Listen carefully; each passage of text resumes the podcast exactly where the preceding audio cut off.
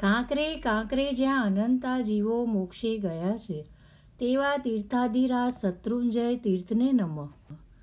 જેમણે ઇન્દ્રિયોને જીતી છે, તેવા જીતેન્દ્રિય વિતરાગ પરમાત્મા મહાવીર સ્વામીને નમ. જેમણે તપોવન સંસ્કાર પીઠો સ્થાપીને સંસ્કૃતિ રક્ષાનું ભગીરથ કાર્ય આદર્યું છે, તેવા યુગ પ્રધાન આચાર્ય સમ પન્યાસ ચંદ્રશેખર વિજયશ્રીજી મહારાજ સાહેબના ચરણોમાં કોટી કોટી વંદન. પ્રકરણ એકમાં ઊભા થયેલા સવાલો, જેવા કે, આપણે દોષમુક્ત કઈ રીતે થવું? ગુણયુક્ત કઈ રીતે બનવું? પુણ્યના અનુબંધ કઈ રીતે બનાવવા? માત્ર કુદરતની પ્રકૃતિ જ નહીં, મારી અંદરની પ્રકૃતિને કેવી રીતે ઠીક કરવી? તેના જવાબો આ પ્રકરણમાં જોઈશું. સમગ્ર પુસ્તકનો કેન્દ્રીય ભાવ પ્રકરણ બેમાં સમાવેલો છે, જેનું નામ છે આરાધનાથી દુઃખ મુક્તિ, આરાધક ભાવથી દોષ મુક્તિ. અપ્રતિમ ગુરુ કૃપાના બળથી મારા સવાલનો જવાબ મને મારા અંતરમાંથી જ મળી રહ્યો છે. તેનું સ્વરૂપ આ પ્રમાણે છે. શાસ્ત્રોમાં કહેલી ધર્મક્રિયાઓ, આરાધનાઓ જીવનને દુઃખમુક્ત કરી આપે છે. દુર્ગતિ મુક્ત કરી આપે છે. હા, તે આરાધના ભલે ભાવ વિનાની, સમજણ વિનાની હોય, ભટકતા મન સાથેની હોય. હા, તે દુર્ભાવવાળી ન હોવી જોઈએ. તેના ઉપર સદભાવ એટલે કે આદર, પ્રેમ તો હોવા જ જોઈએ. કેમ કે દુર્ભાવ એટલે કે તિરસ્કાર, ધિક્કારવાળી આરાધના તો દુઃખી કરે, દુર્ગતિ જ આપે. પણ જો સામાયિક પૂજા, પ્રતિક્રમણ સ્વરૂપ આરાધનાઓ, એટલે કે ધર્મક્રિયાઓ સદભાવયુક્ત હોય, તો તે જીવને દુઃખમુક્ત કરીને સુખી બનાવે. દુર્ગતિ મુક્ત કરીને સ્વર્ગાદિની સદગતિમાં મોકલી આપે. બેશક આ આરાધનામાં વિધિ અને જૈણા ભળે, તો તે તેની તાકાત ખૂબ જ વધી જાય. પછી તો તે આવી પડેલા જબરજસ્ત દુઃખમાંથી મુક્તિ કરી આપે. વિપુલ સુખ આપે. સ્વર્ગાદિની સદગતિ પણ ઊંચી કક્ષાની જ આપે. ભાવ વિનાની, ભટકતા મન સહિતની, વિધિ જૈણા વિનાની આ આરાધનાઓમાં પોતાની સ્વયંભૂ, સ્વયંસ્ફુરિત શક્તિ છે કે કમસે કમ તે જીવનના દુઃખ અને દુર્ગતિને ભગાડી જ મૂકે. એટલું જ નહીં પણ તે જીવ જો બીજા કોઈની દુઃખ મુક્તિ ઈચ્છે, તો તેની પણ દુઃખ મુક્તિ થઈ જાય. અનંતકાળના પરિભ્રમણમાં આપણા જીવે ઘણી બધી આરાધના કરી છે. આમ થવાથી તેણે ધર્મ સંજ્ઞા તૈયાર કરી છે.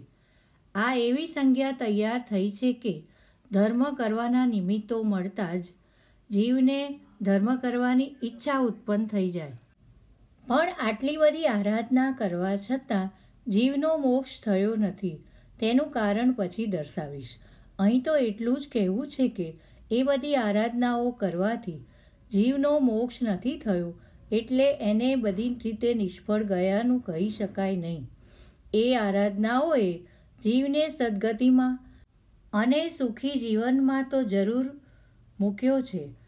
આ પણ કંઈ નાની સૂની વાત ન કહેવાય. ધારો કે કોઈ સર્વજ્ઞ પુરુષની દ્રષ્ટિએ આપણે દસ કરોડ વર્ષ પછી મોક્ષ પામવાના છીએ. આ દસ કરોડ વર્ષ જો નરકાદીની દુઃખમય દુનિયામાં રહીને પસાર કરીએ, તો આપણે અત્યંત દુઃખી સમય કાઢવો પડે. આના બદલે જો આપણે આરાધના કરીએ, કરતા રહીએ, તો તેના દ્વારા એવું પુણ્ય બંધાય કે જેના વડે આપણને વારંવાર સદગતિ અને સુખી જીવન પ્રાપ્ત થયા કરે.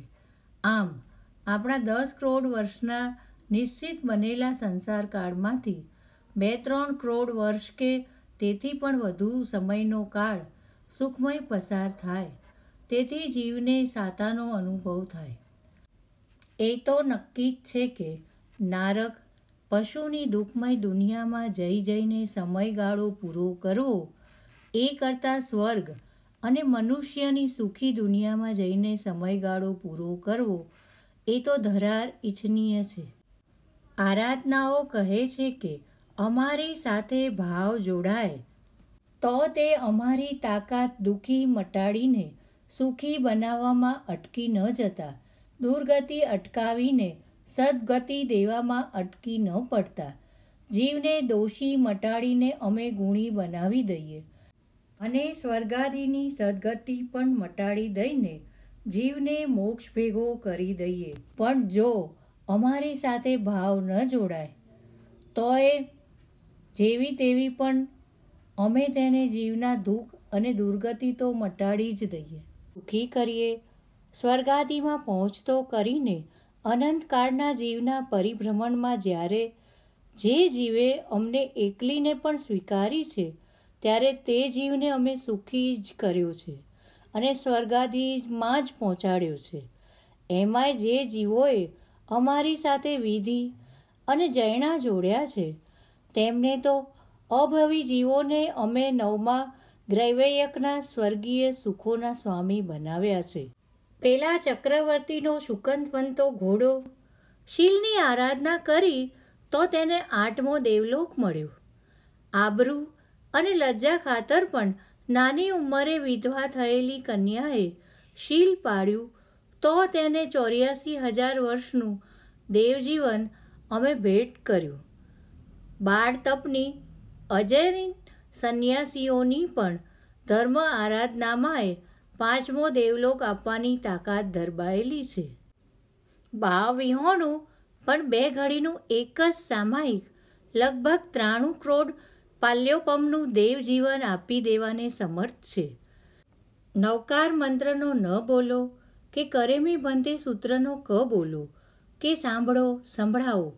એટલે એકદમ નક્કી થઈ ગયું કે તે જીવમાં એક કોટાકોટી સાગરો પંપથી વધુ સ્થિતિનું મોહનીય કર્મ જેવું અતિ ભયંકર કર્મ જમા ખાતે હોય જ નહીં.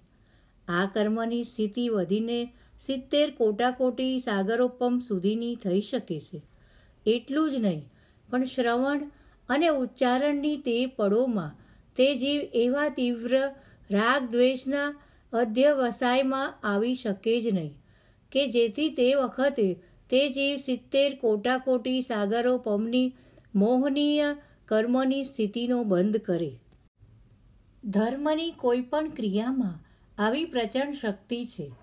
જો તમે ભાવ વિનાય ભટકતા મને નમો પદ બોલો, તો તે જ વખતે તમારા સાત સાગરોપમ જેટલા કાળ.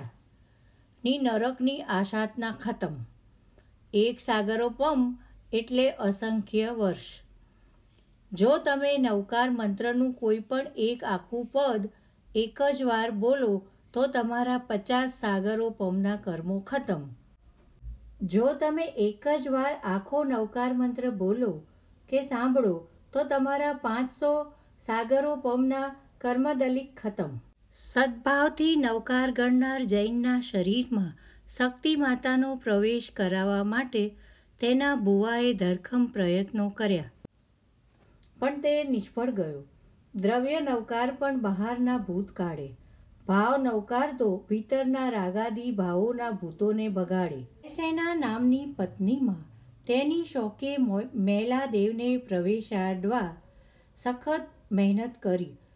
પણ સતત નવકાર રટતી જયસેનામાં મેલા તત્વથી પ્રવેશ જ ન થઈ શક્યો. જો તમે એક જ દિવસ માટે નવકારશીનું પચખાણ કરવાની આરાધના કરો, તો તમારું સો વર્ષનું નારકનું અશાતા વેદનીય ખતમ.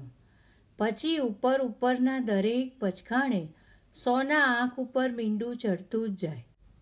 આટલી બધી તાકાત ભાવ વિનાની આરાધનાઓમાં જો છે, તો ભાવપૂર્વકની આરાધનાઓની અપ્રતિમ તાકાતની તો શી રીતે કલ્પના કરવી? હવે આરાધના અને આરાધક ભાવયુક્ત આરાધનાના પ્રભાવની વધુ વાતો ભાગ બેમાં કરીશું.